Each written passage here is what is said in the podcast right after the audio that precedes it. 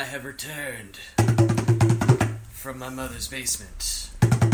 Now on my own, living on Cheetos, I thrive.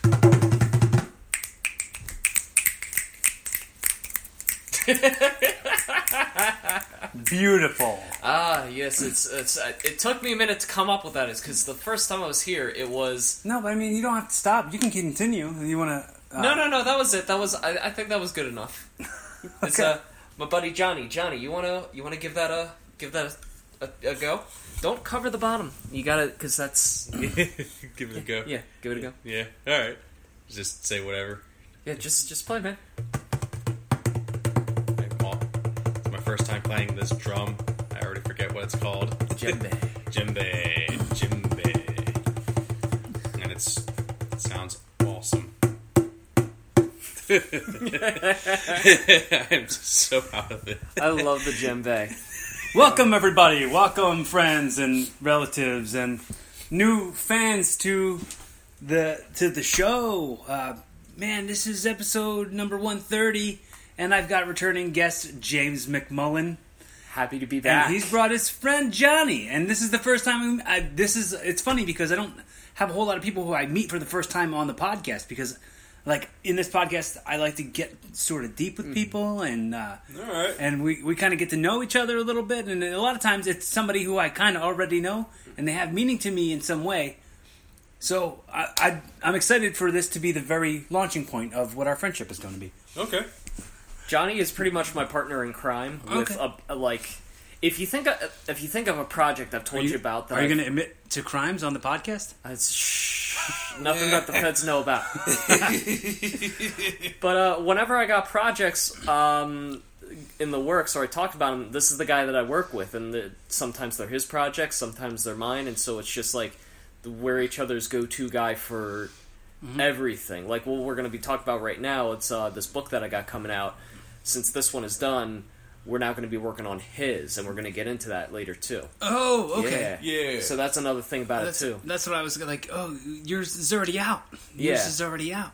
Well, the whole idea of you reaching out to me, I mean, the funny thing is like, I thought about this earlier today, and today's been a crazy little day for me as far as, like, emotionally. Oh, yeah? Like, I found myself just randomly, and this is a very vulnerable thing, just randomly throughout the day, like, I cried, like, 3 times. Really? Yeah, just, like, not, like, full-on sobbing cry, but I just was like, all right, I need this. Yeah. Oh. You're the sweetest sweetheart in the world I've ever met. You know that? Like... one of those things led me to thinking about you and being in you know, holding space with you today, thinking about holding space with you tonight, and thinking about how, like, just meeting you has been a wonder. Like, I can't believe that I met this person who, like, we just hit it off so well, and I know that without even if years go by where we don't see each other or talk to each other, we're going to be in each other's lives for the rest of our lives. Oh, yeah. And your big brother, Corey. You're not leaving me ever. So it's just... I'm grateful for you. I'm grateful for you, too, man. And it's like you're a big rock in my life, and you're a huge inspiration. So it's even though there's going to be time where we don't see each other, I know at any point I can text you and just be like, yo, bro, what's up? How you doing? How you doing? Right. Oh, man. Well, you're lovely, and I love you. Oh, I love you too, and I'm sure, Johnny, I'm going to love you, too. This guy likes you. You're probably a stand-up dude. Yeah, well, he's one of the few people from art school that I'll still talk to. Well, yeah, I don't have a lot of people I talk to outside of college either nowadays. Yeah, you know? Like that... Yeah, it's like you... They always say, you know, You'll talk to a lot of people, but, you know, when it comes to friends, you'll always end up with just a few left regardless, you know? There's too much shady shit at art school that's just sort of like... Well, I know that you and I have had the conversation before about if you name the top 5 people who are in your life and then see in those people how many of them actually want something from you or just... get their spirit fed from being around you. Yeah, like just that kind of thing. It's just like start prioritizing those top 5 people by what do they actually want from you? Yeah. Besides like your time and your love and your energy and your effort. Yeah. All that sort of stuff, like, because, you know, monetarily and like what positive or negative drains that you might get, mm-hmm. like that sort of stuff is essential for your mastermind group. Yeah. Hmm. Well, and I think it's also important to where it's like to categorize or compartmentalize some of the people that you have in your life. Like, if you have an understanding of where people are coming from, then that can kind of make it easier to where it's like you can separate somebody's intent. So somebody can be doing something and they not necessarily mean it. And because if you understand that, you can kind of keep your distance where you need to without ruining the friendship for the fact that it's like they're not bad people. They're just kind of We had this with a mutual friend. Yeah. You had a sort of falling out. Oh yeah, well that was a whole different thing to where I don't want to say his name. No, of course I wouldn't ask you to. But I'm saying, like, I kept saying you knew who he was going into this. No, I know, and you're gonna constantly appreciate him for what he is, because that's like he's always been that. And he's never gonna not be that. Oh, I know. But you're gonna be You're always gonna change. Yeah, and he may never. Right, but it's a matter... I tried saying this before to where it's like, I got that and the initial pain was got over, but it's like, okay, he's going to keep being this way. Mm-hmm. I can't be something that's sacrificed for their immediate gain. You know what? So, you know what I mean? I love you, but I love me more. I will love you from a distance. When I think of you, I will think of you fondly and send you light and love, but that does not mean that I need to sacrifice my life. In my life. Yeah, so it's a matter of like I kind of put my foot down and I was just sort of like I kept the space, because it's like the way you are is just like you can't be around to like sabotage whatever I got going on. What's cool about it is that he recognizes it too now. Yeah. Like I saw him at a club, like a comedy club, and he was like, "Hey, James hates me now. Do you know that?" And I was like, "Yeah, dude." And he's like, "Why?" And I was like, "All right." And I told him, and he went, "Okay, I get it. I'm a dick." Like, okay, well, can you say I'm a dick and then do something about it, or just go, "I'm a dick"? All right, well, okay, I get it. Is this the guy we met earlier? No, this is someone I have not met. Yeah, this is somebody. This is the other part of stuff that fascinates me, but because resources and connections, like things that bring each other together. Yeah. Like this friend brought him and I together. Yeah, and that was that resource. Like there's the links in the chain are fascinating as shit to me. I just love like resources, and I love people who like have a story that goes like, well, I got connected through this for that, and then I connected this person through to that. But you know why I went there, though? I went there because nobody was showing up. It was something it was a new creative endeavor for him, and I was going to show support to be like, all right, emotionally, you're actually in like a spot to where you need people to support you, like as another creative, even though we're coming from a different spot. I'll give you that support. I'll show up for you, mm-hmm. right? And that's entirely where I was coming from. And it's great that I got to meet you and we became friends and everything. Right. But, like, the difference between me and that person is just to where it's, like, it was like I was a disposable asset to some degree. Not that it was, like, he pushed me off a bridge, mm-hmm. but it was just sort of, like, the mutual support was not there. Right. I'll hold up your ladder, but I will not be your fodder. Yeah. For somebody else's, I get it. I totally get it. But it's okay, because like separating myself from him was a big part in me being able to complete this one project that like I'm on here to talk about. Oh, you're on here to talk about something? Oh, yeah. Oh, so, man, I thought you were just wanting to hang with me. I'm always happy to hang with you. Traitor. Yeah. No, I'm always happy to hang with you. I'm just, I finally got this done, and I'm so pumped about it. No, like, last time you were here, on the podcast, I'm saying, you mentioned that you were working on it. Right, yeah, it was in the works. And now it's a thing, and I couldn't be more proud of you. Oh, thank you. Yeah, I'm proud of the fact that I stuck with it. I got it done. It's out there in the world now, and it's regardless of where it goes from here. I really, really do hope that it actually goes where I want it to go. Mm. But it's for the fact that it's a problem that I've noticed with creatives is saying that they're going to do something, but then never actually following through and finishing it. And there's a lot of geniuses work in silence. Yeah. Like I'm not calling myself a genius in any way, but I'm the type to never advertise I'm doing a thing. Yeah. I'll just do the thing and then have it in front of you. Well, if you constantly say like, "Oh, I'm going to do this, I'm going to do that," but then you never show up and do it, it's then one of those things to where like you can start building a reputation. Forgive me for a second. Yeah. Anybody listening, forgive me.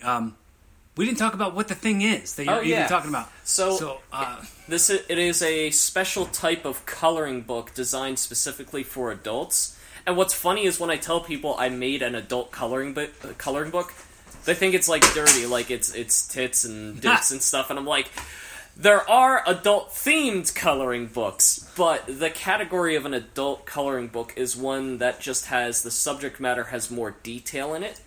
Because for a child it would be too complicated to go and do it. So it has different themes. There's fantasy. The one that I did was mandalas. There can be nature. And the key thing that makes it for adults is that it is in higher detail. Right. And so I made an adult coloring book. So say what the name of it is. Yeah. So it's the title is Zen and Nature: Floral Mandalas for Meditation and Stress Relief. And what I really like that you did? Yeah. I really like that you left a blank space between each page. Like, that's so cool. Like, when you open it up, like, see how there's a blank page, like, right after each one?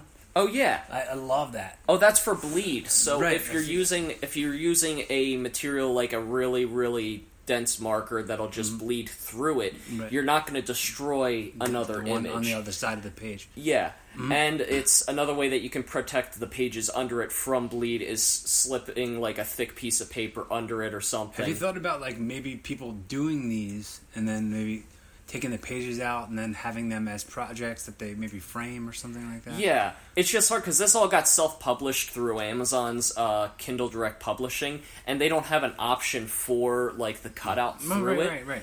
But there's enough space in there to where you could slice it out and you can do it. Mm-hmm. Another option, and I fully support this, like if you bought the book, you're fully free to like photocopy pages so you have single pages and everything. Mm-hmm. Like I think that if there's a drawing in there that you really like and you would like to do it multiple times, I don't think you should have to buy the book 50 times. I think that is. I mean, it'd be nice for you. Oh yeah, it would be great. I'd be rolling in it. I would surely appreciate if you would buy the book 50 times, but you can Xerox the thing. Yeah, I just wouldn't want anybody like taking the pages and re-uploading them. Mm-hmm. Like that would be the only thing to where I'd be like, you know, don't do that to me. Right. It's an abuse of the source. Exactly. Right. But it's the book is fairly cheap. And I think that if it just gets bought once, then you should have the right to have it forever, so you could photocopy the pages as much as you want, to redo it as much as you want. Right. Because I think anything beyond that would be just too greedy. Mm. I think anything beyond that would be like, I got my cut out of it, you know, it would be ridiculous to be like that anal. Like, basically just do it whatever you want with it. Oh, yeah. You know? Again, just so long as you're not trying to redistribute it for free, like, all out there, like, it's all good. But these are great because, like, mandalas, which is like the Buddhist art form. Yeah, I call them mandalas. Or mandalas, yeah. It's I'm probably pronouncing it wrong. I've always been saying mandala since you've been mentioning it. Yeah, so. But you might have learned it from me. That's what I might mean. I've said that since the first time we had this discussion. Yeah, when we talked about it, and you said mandalas, and I was like, what are those? Oh, dear. Oh, dear. But I took that format, and then you have a book about them, and I don't. Yeah. So shut me up. So shut up. But so in college, and this is why they're flower themed, mm-hmm. because for regular mandalas or mandalas, you wouldn't have to do that. But the reason why they're flower themed is for twofold. Number one, I kind of wanted to differentiate myself from the other books that were out mm-hmm. there. But also, when I was in college, and Johnny was in this color class with me, this is where you're going to learn about the very, very beginning. We had a color assignment where we had to take one color from, the color wheel. There's, six, I believe, or... There was, six, six to eight that are these... You got your primaries, and you got your secondaries, and then your tertiaries. Yeah. So you had all that. So I got blue-violet as my color... And we had to do an illustration that took that one color, and you could use lighter tints of it and darker shades of it to create an image. So it's all monocolored. Monochromatic, yeah. Monochromatic, yeah. And I decided that because it was purple, and I just remember seeing purple flowers all the time, I did a purple flower. It was like a cherry blossom, like all mm-hmm. They were all budding off this branch. Yeah, it was very... The result was really graceful, how he produced it. Oh, thank you, yeah. Yeah, you're welcome. Yeah. It's funny because his painting was next to mine, which was an orange theme, where his was all graceful, mine was a lot more violent. It was much more violent in a sense, not someone's getting stabbed, more like just the aggressive look on it. So his was very... The way his was composed... The brushstrokes were all they were smooth. Mine was much more rough. You had Dracarys. You did a dragon breathing fire. Yeah, it was something like that. You even I even tried to get the little drool details in there, just to encompass rage. Yeah. And then it's you usually think red for rage, but then again though red's more also passion as well, and red's more deep. Yeah. When I think of orange, it's much more explosive. Mm-hmm. So I wanted to emphasize that point with that color. So it was really interesting. You're now hearing the polar opposites between me and Johnny's approach to art. Mm-hmm. He'll do fantasy and monsters and stuff, and that's his coloring book that we're going to start working on now. Yeah, yeah. Shortly, it's within the next couple weeks we're going to start producing that.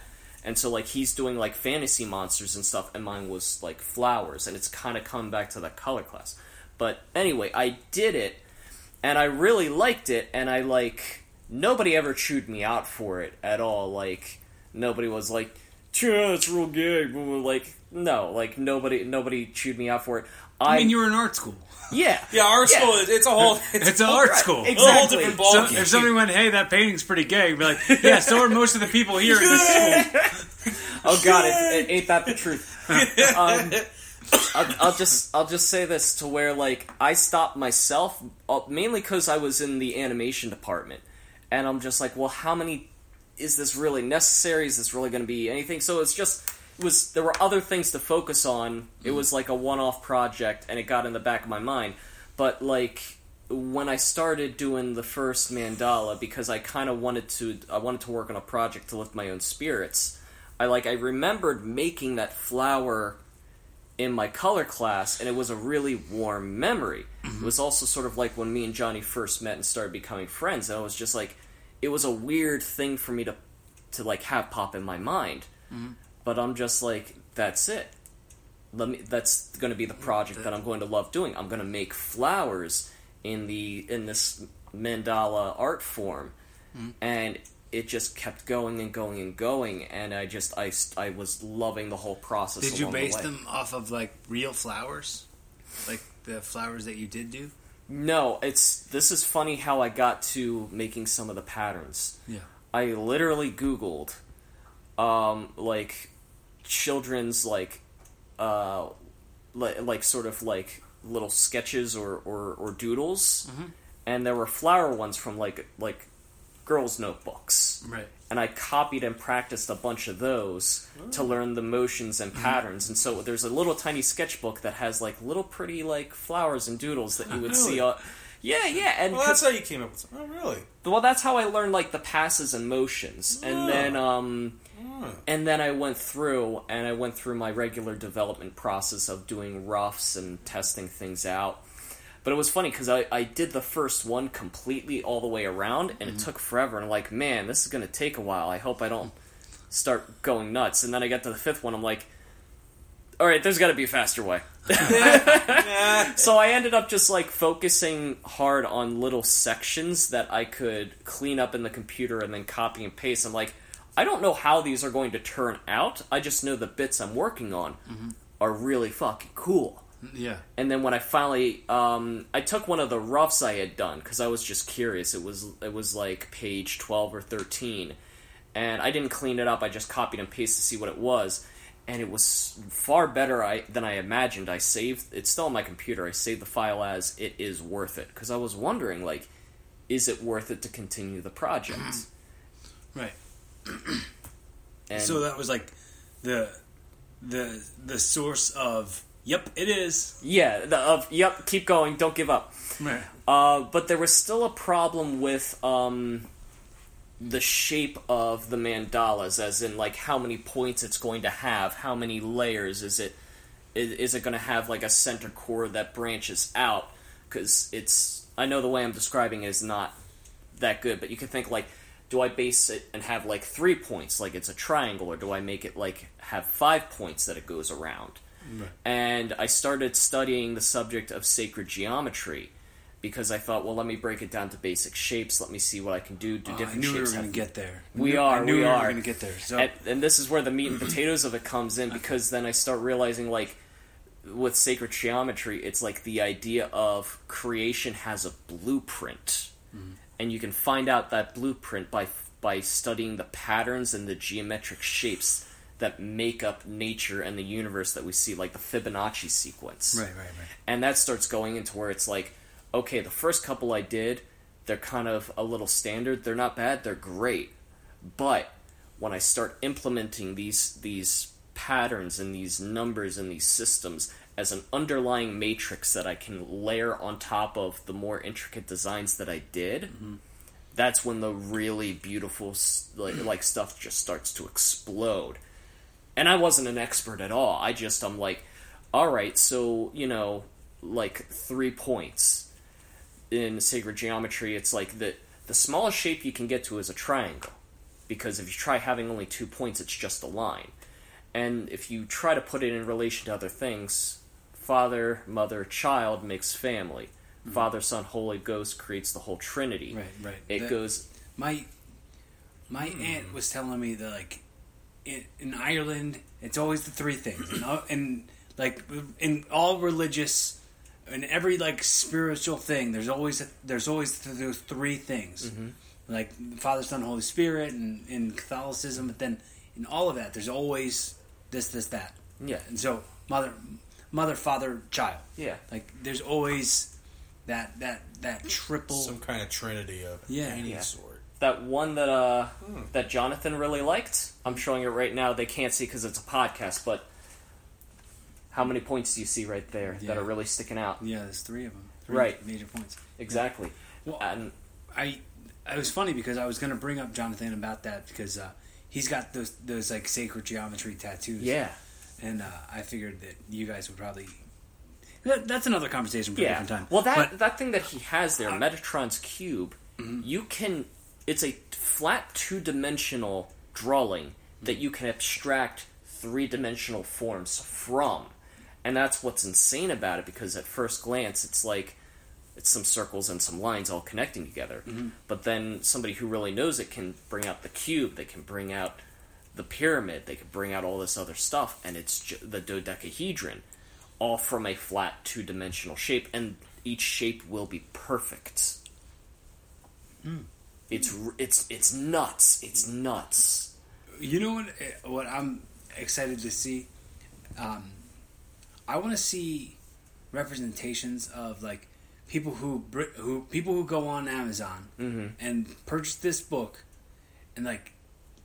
and really take their own color to it, you know mm-hmm. what I mean, and really make it their own. Oh yeah. And I want to see I want to see some of those images. I want to see people's representations. It's going to be really I'm sorry. Go ahead. It's going to be really interesting to see what kind of color palettes they'll come up with.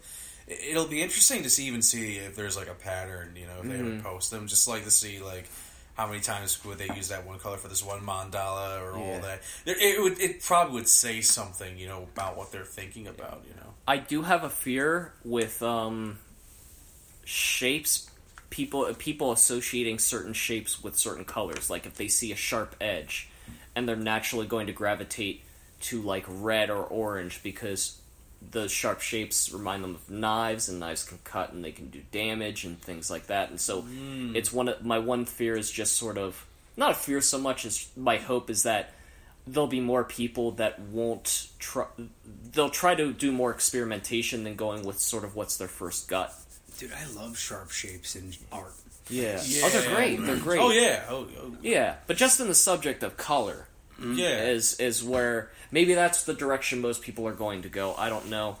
It depends, you know. I mean, I think it depends on the person. Mm. It depends on how they're feeling. Yeah, there's a lot. There's a lot of mental gymnastics that they're going to be going through when going through your book. Yeah, it's again like that underlying matrix of sort of sacred design that I really implemented into the later pill ones. And red pill. Yeah, kind of. It's just sort of. I'm not trying to act like I'm smarter than I actually am. I'm just saying it's that I took those concepts and used them to make a better underlying design for the different patterns and drawings and pieces that I made. And just, you know, trying to get something better and more meaningful out of it through that way. And it came out good. I barely started with the sacred geometry studies with this, though. And another thing that I'm really excited to do is that now that the book is done, go deeper into that and try to implement more of that into further work. Can you kind of give a breakdown of what your like last 6 months of your life's been like?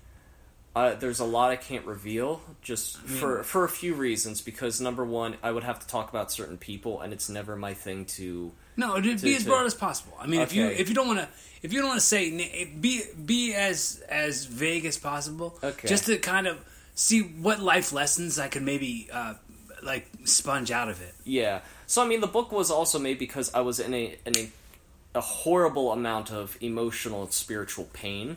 And this was very much also a healing project. Mm-hmm. And so I guess I can rewind it all the way when like junior year of college started. Because mm-hmm. I had just finished up sort of what you could consider like your core set of classes. And it's where things started to kind of go downhill. It's, so there was a course at my university to where you could get an actual client to pay you and a bunch of other people money. And the instructor liked my work ethic, and he wanted me to sort of be the production manager for it. I remember this. Yeah. Well, the problem started because I, an underclassman, was now in charge of seniors getting ready to graduate.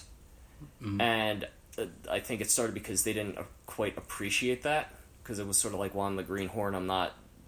But it's... Before I went to UARTs, I worked in a machine shop. I worked with my hands, and so it's like I came from a realm of when it comes to work, you have to have a certain etiquette. And some of these people, they came from different backgrounds that to where I guess I would say it's they haven't had to be in a situation to where if they didn't do their job, they would go hungry. Mm-hmm. And so they were always from a perspective of, well, if I don't want to do it, I don't have to listen to X, Y, Z. And it got even worse to where it's like, well, you haven't been in the program as long as me. Why do I have to listen to you? And so, I mean, I went into that program thinking, okay, I'm going to do grunt work. I don't know as much as anybody else, but it went completely the other way. Mm-hmm. We got our project done. It was good. Some of the upperclassmen began to understand where I was coming from, and that got a little bit better. But then I think the wounds got deeper when the instructor wanted me to do it again and keep me as the production manager again. And that kind of added more salt to the wounds. Mm-hmm. So there's certain people from art school that I'm just not... I don't think there's anything I could have done to have actually made my relationship with them any better. Right. Because it's like once they had decided to where it was like... Once they decided what I was, it wasn't going... My actions would not change any of that. So some passive-aggressive behavior was like kind of coming my way. Right. Now there was other things to where it was like... between different relationships that I was having that weren't working out to where I was, I was asking for sort of like, just give me my space, just kind of do this. That was another thing to where it was like, well, clearly there's nothing emotionally wrong with you. You're just a dick. Mm-hmm. And it's like, no, that's really not where I'm coming from. And then, so it's like, I'll then start to back away to where it's like, okay, I see this situation's more toxic. Well, now I'm not socializing with them as much, which just made it even worse. So now there's a toxic environment in my university, and it's hitting me hard because these are people that I spent so much time with. When you study animation, you're in that studio nonstop. You're with these people nonstop, and so it just kind of felt like I got put on a raft and then like kicked off out into the ocean. And it hurt, like, it wasn't the greatest pain, but definitely felt like a deep knife in my heart. Right. To where I just... What is it, like, you were... A lot of dread. Yeah, and I was just... You were thrust upon a position, like, a position was thrust upon you. Yeah. That you maybe didn't appear to be ready for in other people's eyes. And they judged you for it. Right. And that was just the start. Again, like, there was also more that was going on that was separate from that. That, again, I really tried to separate myself from relationship-wise. And that just made it worse because it was just sort of like, well, why are you now being distanced? And, like, the thing I was trying to explain was, like, you guys are kind of jerks to me now. Like, why I don't want to be constantly put in this position to where I'll say good morning to somebody and you're spitting venom at me, but then you'll do a complete 180 and it's like, well, why are you being a jerk right now? It's like, well, you were just horrible to me like 10 minutes ago. Mm. Like, I don't know what's going on. And it's now clear, not only is there stuff going behind my back, but you're kind of revealing some of the venom that is going behind my back, and then you're trying to, like, switch it back like it didn't just happen. So I'm not going to ask questions after this. I'm just going to walk away. It's amazing how many toxic people were at UART as a whole. It's amazing how toxic people can really get. Yeah. Like, again, I'm not claiming I'm a saint or I'm a perfect human being whatsoever. No. Like... We're clearly talking from my perspective in how certain things hurt me. The other people are not here to defend themselves at all, and I'll give that much credit. I'll just say to where it's... I never assaulted anybody in any way, shape, or form. I never went behind anybody's back. It's just whatever you think I would have earned me a certain level of treatment, I really hadn't done. I didn't shoot anybody's dog. I didn't rob anybody. I never murdered anybody. I never raped anybody or anything like that. To where it's like the things to where you would think such nasty venom would come out of. I've never, ever in my life known anyone who's ever shot somebody's dog. Hopefully that never comes up. Yeah, but I'm just, hey pal, if you think I'm being a jerk to that guy. He shot my fucking dog. Don't think I'm the jerk. He's the jerk. I mean, the worst thing for me that I can own up to is before I went to school, I almost got married to somebody and it ended. And now when I went to school, I was very clear to where I don't want relationships or anything else. I explained, I'm just like, the love of my life is gone. Mm. And it didn't quite...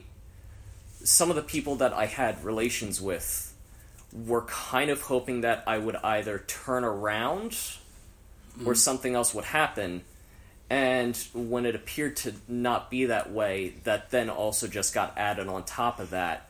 Mm. And it wasn't like, it was, again, like once the toxic shit started happening, I pulled further away from certain people too. Like there were some girls that were angry with me because they would try kind of giving me signals and I would back off too. And to where it's like, it was a lose-lose situation. But now, so that's kind of a really abridged Cliff Notes version of where, like, my pain in college started. But then the worst part came from another person I held very dearly to my heart that ran into trouble, and I really went out of my way to help them. And when it came down to them kind of picking themselves up and taking care of the things they needed to, they dumped more of that responsibility on me to pick that up, and it led to my own detriment. That sort of made me feel further, and when I approached that person, like, hey, I kind of did a lot to make sure your life didn't get destroyed.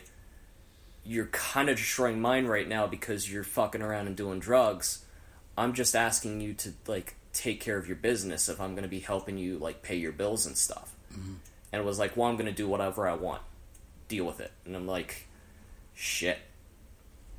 And that was like the thing that hurt the most, that like really made me go down. And we've discussed that before. Yeah. I mean, so that, because I relate 100% to that. Yeah. Because we've been in the same boat many times where it's like, hey, I want you to do well, but I can't want you to do well more than you want you to do well. Yeah. And it's really coming at a huge toll to my daily comfort. Yeah. And it's sometimes I read it in this book, it said she told him to shit or get off the pot, so he shit. Oh, I just that one was the pain that stuck with me the most, and it just sort of spiraled down to where it was, I don't have the proper way to describe it, but it was like I was more than lost, I was destroyed, because everything I had believed in was now, it's like, well, it's not, none of it's true. Well, I can 100% agree with the way it can feel. Yeah. Because when you are feeling it, you're feeling it the deepest because you're there. Yeah. It's you. Yeah. But when you're outside of it, when you're removed from it, when you've zoomed out of it, yeah, you can get a better picture on like how you're going to adapt for future things that might come up that are similar. Yeah. It took a lot, but that's why I needed to do this project. I had to spiritually heal. Because even after I got through that, and I'm much more bitter and angry, I'm not that I'm necessarily dealing with it better, but it's not hurting me as much because I'm not emotionally vested in things the way that I had been before. Because you're not roofing tennis balls. You're not playing tennis against the wall. Yeah. Because no matter. That's a Mitch Hedberg joke. Said the most depressing part about tennis is, no matter how good you'll get, you'll never be as good as the wall. The wall will always bounce that ball right back.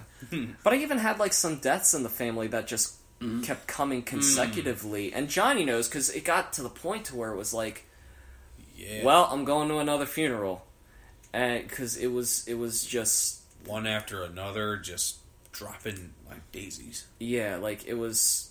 No, that's not the right. There was one that happened not too long ago. Daisies is not. That is not. It's not. It should be a thing, though. Let's make that a new thing. When people are passing away left and right, dropping like daisies, pushing up flies, those dead people. Yeah. I remember going through some of the experiences with him on that, especially a couple years back.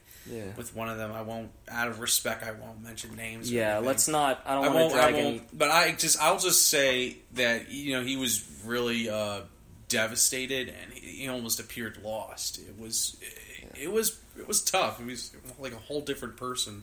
Yeah. I was really worried at the time. Yeah. I had made it through a lot, but it was always based on the fact that there would still be people X, Y, and Z there. And so when this stuff happened, it was like, oh, I'm an island. Do you ever feel like when you're going through stuff that you compare like the past stuff that you've gotten through and go like, oh yeah, this should be no problem because of how well I got through that. I've lived through this. Yeah. I'll live through the next thing. It's been that way lately, but when the one happened that hurt the most, it was to where it was like I didn't know, because my whole world shattered, and it was the point to where it's all the rules and guidelines that I thought were there are no longer there, and so it's not even it's mostly that a person I cared about kind of hurt me, but then it's also the scare of like, everything that I kind of thought the way it was is not true, and now I don't know where anything is as far as like boundaries or how to move through the world. Where's the timestamp on that hurt? About 2.5 years ago, that deep one. Right. And the book has helped me heal a lot. A big part that I have, I think it's on page 2. I have a bit in it that sort of like explains some things, but it was I'll read the last one. When you take these pages, know that you are taking a piece of me with you, and whether you are a colors by hobby, art enthusiast, or someone looking for an escape, I hope this book finds you well, and that you enjoy coloring it every bit as I did making it. And it's just sort of, I hope it finds you well, and that it's able to do something for you. Right. Yeah, and that's to where this is. I've adopted saying this phrase. Yeah, and you can apply it to your book. I will say, and I say this to people who listen to my show. Yeah, I say I am universally at your service. If you are going through a thing, and you know this. Yeah, you call me. Yeah, and we'll discuss it. Yeah, you know what I mean. I'll be here for you. Yeah. Because, I mean, like, I don't want to... I think enough people don't think about, no matter how wrong or right somebody is about any particular thing, they want to be heard. Everyone wants to be heard. Everyone deserves to feel unconditional love. Everyone deserves... But even if they're, like, the worst, they deserve to be heard. Yeah. They deserve... to understand what it feels like to feel. Maybe they haven't been loved unconditionally enough. Yeah. And maybe that can, polish off a little bit of that dirt. Yeah. It's but you're very right. I'm very universally at your service, yes. James. I appreciate that. You're a good friend. You're a good friend. Oh man, but let me steer it now to away from sort of the depressive talk, because this whole project has been like a very happy, joyous, and healing thing.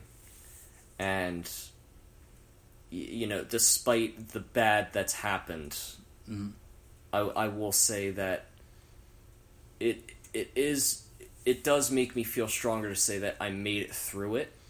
I am better for it, and I'm a lot stronger for it too. And I was in a dark place for a while, but it didn't make me perpetually like resentful towards all of humanity.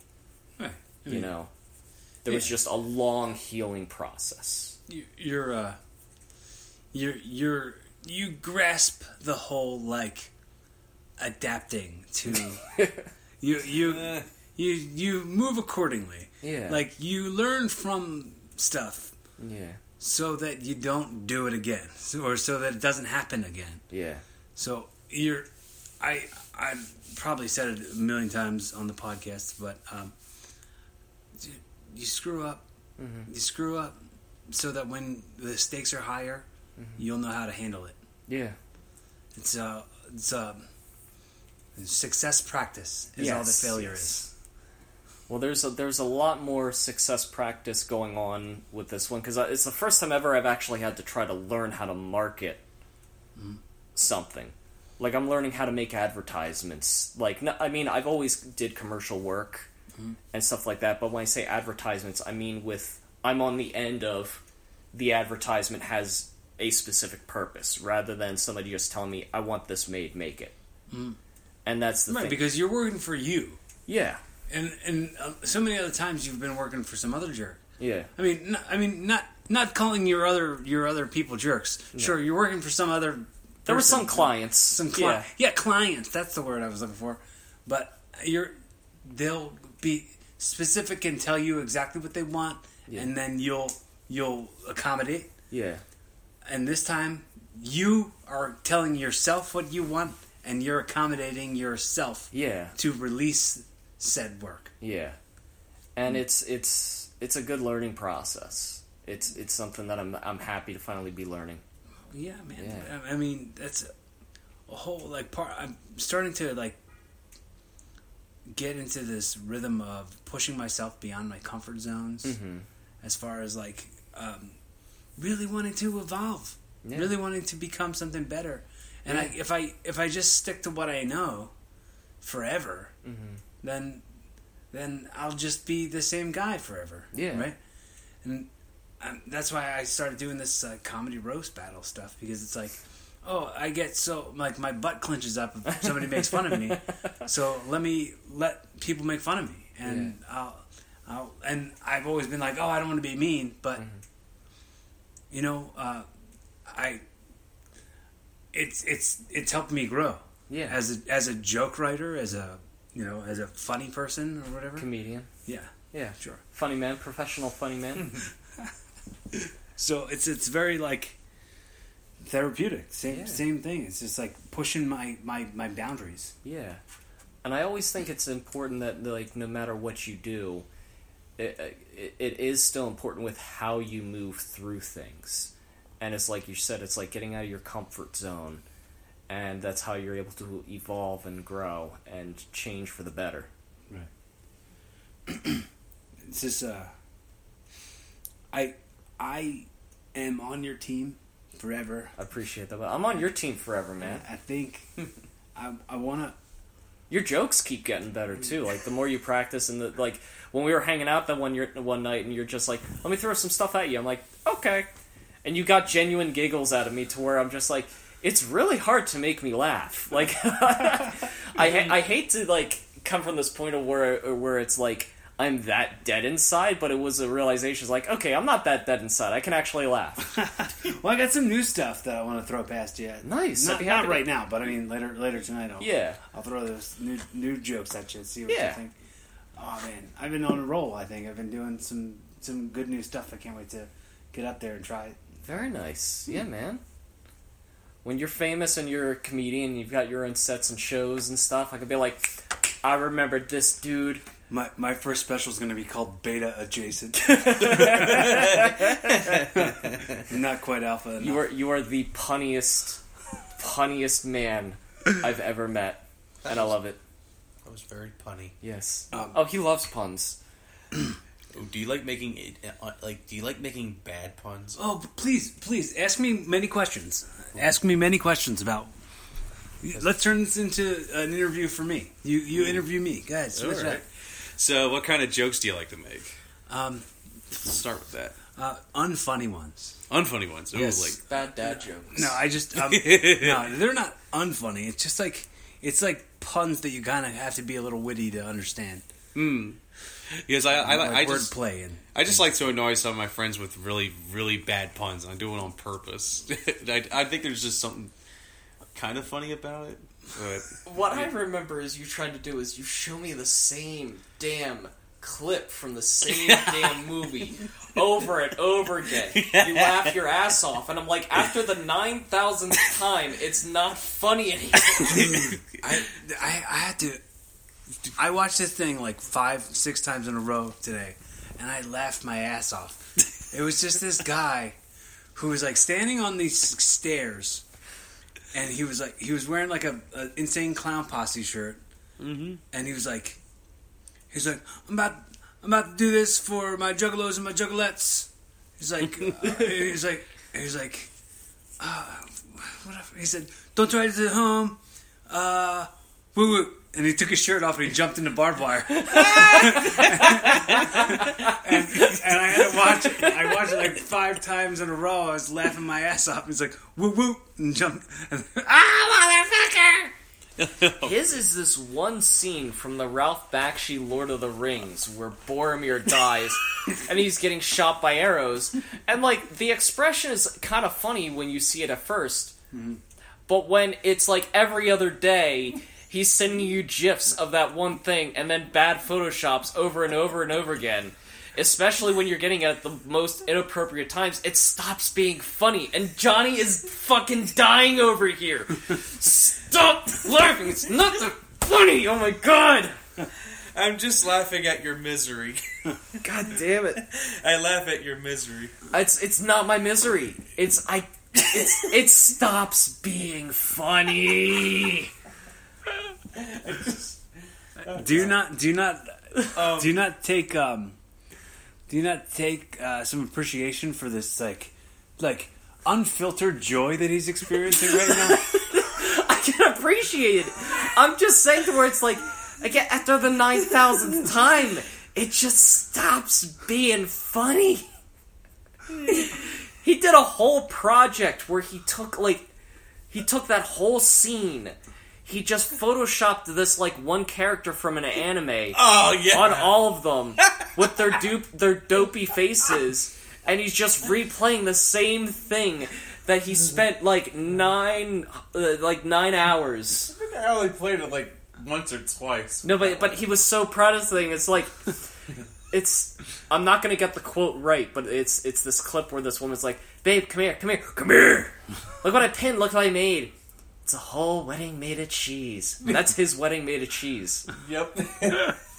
It's this whole, like, you know how online they do, like, the B movie?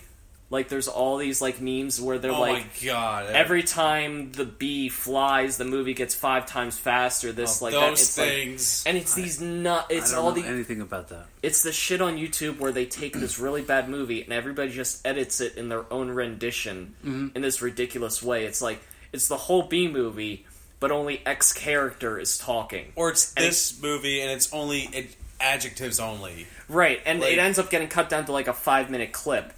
And it's the dumbest shit in the world. That's what it is for him, but for this one scene in this whole movie. So, and I just like, it... I can't. Shoot me, please. Oh, yeah, sure. Don't let me watch it anymore. I'm going to get a text tomorrow. Just going to be a gif of this of Boromir dying at the tree. Is he getting shot with arrows? Yeah. Is that how it goes? Yeah. It's goofy looking, just, you know, like you mentioned, just the expressions, but it's because, like... Also, the orc costumes. They're very, very comical. They basically wear...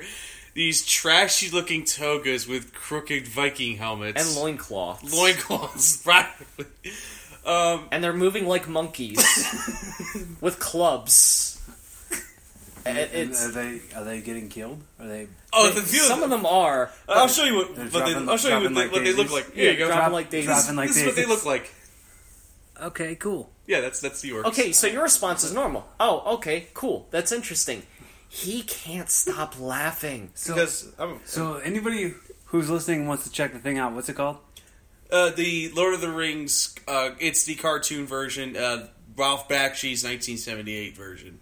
And it's the Boromir death scene where he's getting shot and he falls back to a tree. So Johnny, how can people find you online? What's your social media? I got Facebook. It's just John Ross. But that's not a Facebook page. That's it's not. But other than that, that's like my. He's like how I used to be. I'm starting to turn around with social media. He doesn't quite have it yet. Okay, cool. In my promos, I'm building it. So yeah, what's your plugs you want to get? I mean, I know you guys don't have much time, so I want you to right now get your shit in, as they say. I'm gonna be popping back up on Twitter and everything. Right now, the plug I want to give is for the book. It's on Amazon.com. If you type in Zen and Nature, it'll be on the first page. It's like the third or fourth listing on there, and it's also where you can contact the creator and the seller and everything. And that would be a way to where I can be contacted. Yeah. I will. I mean, my actual Twitter that I haven't been on in forever is. At Flying Lava Lamp, because one day I got angry and I picked up my lava lamp and I threw it, and it died and it had like little like wings and a halo, and like those are fluttering in the background of my picture. Yeah, so it's you're adorable. Thank you very much. So yeah, at Flying Lava Lamp would be my Twitter, and then on Amazon you can purchase the book Zen and Nature: Floral Mandalas for Meditation and Stress Relief. On Amazon. Tell them how much it costs. It's $8.99. Oh boy, that's a steal. It is a steal. And as I said before, maybe I said it before we were recording, but when you buy the book, I don't have it in a disclaimer, but we'll just use this audio, is that people have my permission to photocopy pages if they want to color the page again and again and again. They don't have to buy multiple copies. It's when they buy it once, in my opinion, you have it forever. Mm-hmm. Yeah. All right. Well, you don't know what you've done for me here today. I mean, you saying that you wanted to do an episode of the podcast kind of pulled me out of my shell a little bit. I mean, I haven't recorded an episode in weeks. Wow. Oh wow. This has been for me. I was so excited to do it. I just haven't had anything. I'm gonna be completely straight honest. I've been fighting through some sort of rut, some sort of depression. Oh wow! And I got in the last episode of the podcast. I felt so good after it was over, and I was like, I've been beating myself up because of all this presentation and all this embarrassment that I've been trying to hold down, and hide some stuff, and I shouldn't hide a lot of it. Yeah. At the end of the last episode, which was a couple weeks ago, I after it was over, I was like, it felt so good to do this, and it wasn't about how it's done; it's that it's done, and that was exactly the words I used, describing how good it felt to be back doing this again. Yeah. Because before that, I had taken a couple weeks off too, so I'm going weeks between episodes. Yeah, and I want to get back in the groove of things. Yeah, and I've considerably fallen off on my efforts. Yeah, and you have kind of put it in my face to say, "Hey, make an effort." Well, I mean, it's I'm also here for you too. So if you're in that rut, you know exactly how to get a hold of me. I know, man. Yeah. But I always go back to my brain going I'm the beacon. You know what I mean? I'm the one leading by example. And if you think I'm a mess, it might turn everybody around me into a mess. That's the pressure I'm putting on myself, probably. It's entirely on yourself, because it's, even though people are not an island, I said that I felt like I was on an island or whatever, it's not true. And to where it's not all, everybody still has to go and be responsible for themselves to a certain degree. So it's not, if you fall off and everybody's starts falling apart and they're blaming you because you couldn't keep your spirits up, that's not your fault. Well, I don't think anyone's blaming. No. It's not. I don't think it's a blaming situation. It's just a witnessing thing. Yeah. But, dude, thank you. Thank you, man. I appreciate this. Thanks so much. Thank you so much. Let's do it again, man. I say, like, okay.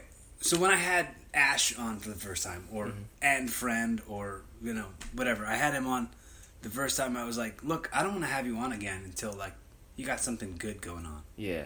And then like big shit started happening for him. Yeah. And then my friend Chris, he's a comedian. He was like, I had him on the first... Is that Chris Cotton? Cotton. There we go. Cotton! Yes. There we go. Chris Cotton, he was like...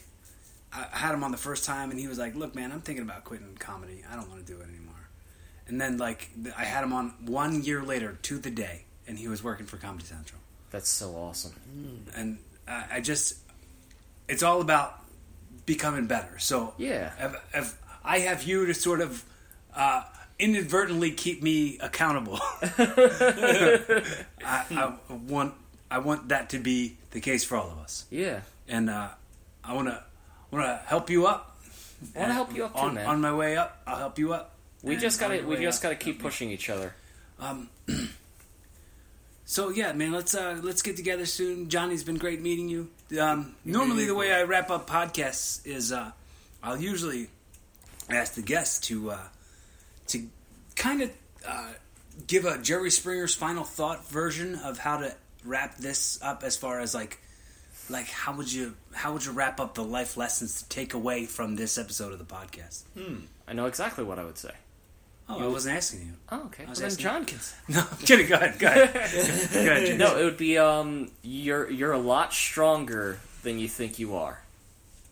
To whoever, wherever you are, whatever you think you are, if you think you are a weak person or that you don't have it in you, whatever you're going through, you are a much stronger person than you give yourself credit for. That would be my ending note. That is a very good one. If you sat through this episode of Evolving with Corey Castle and you enjoyed it, please subscribe and listen to the other 129 episodes that are on iTunes, Spotify, Spreaker, Laughable.com, and, wherever you find podcasts that you enjoy. And go ahead and tell some of your friends and stick with me. I probably have other guests that you've heard of and maybe something you haven't that you'll learn some stuff from. Keep in all the... All those like awkward moments, because man, we're in a rush too much. Yeah. So evolving. It's funny. I had this conversation with this guy. Yeah. And he was like, "I don't believe in evolution," right? And I said, "What do you mean?" And he's like, "I've never seen a monkey turn into a man." And I'm like, "How long have you been alive?" It doesn't take 20 years for that to happen. Yeah. And I was just like, what a stupid argument. He's thinking of Pokemon. Right. But either way, it's like evolution takes time. Oh, yeah. So, don't beat yourself up for not being where you think you should be, because where you should be doesn't exist. Yeah. Yeah. So you're exactly where you need to be. Oh, so true. So true. Mm-hmm. Everybody, thanks for listening, and go ahead and rate the podcast, and thanks for your effort and your time and your energy, and keep evolving. Cool. I will sound off. Goodbye.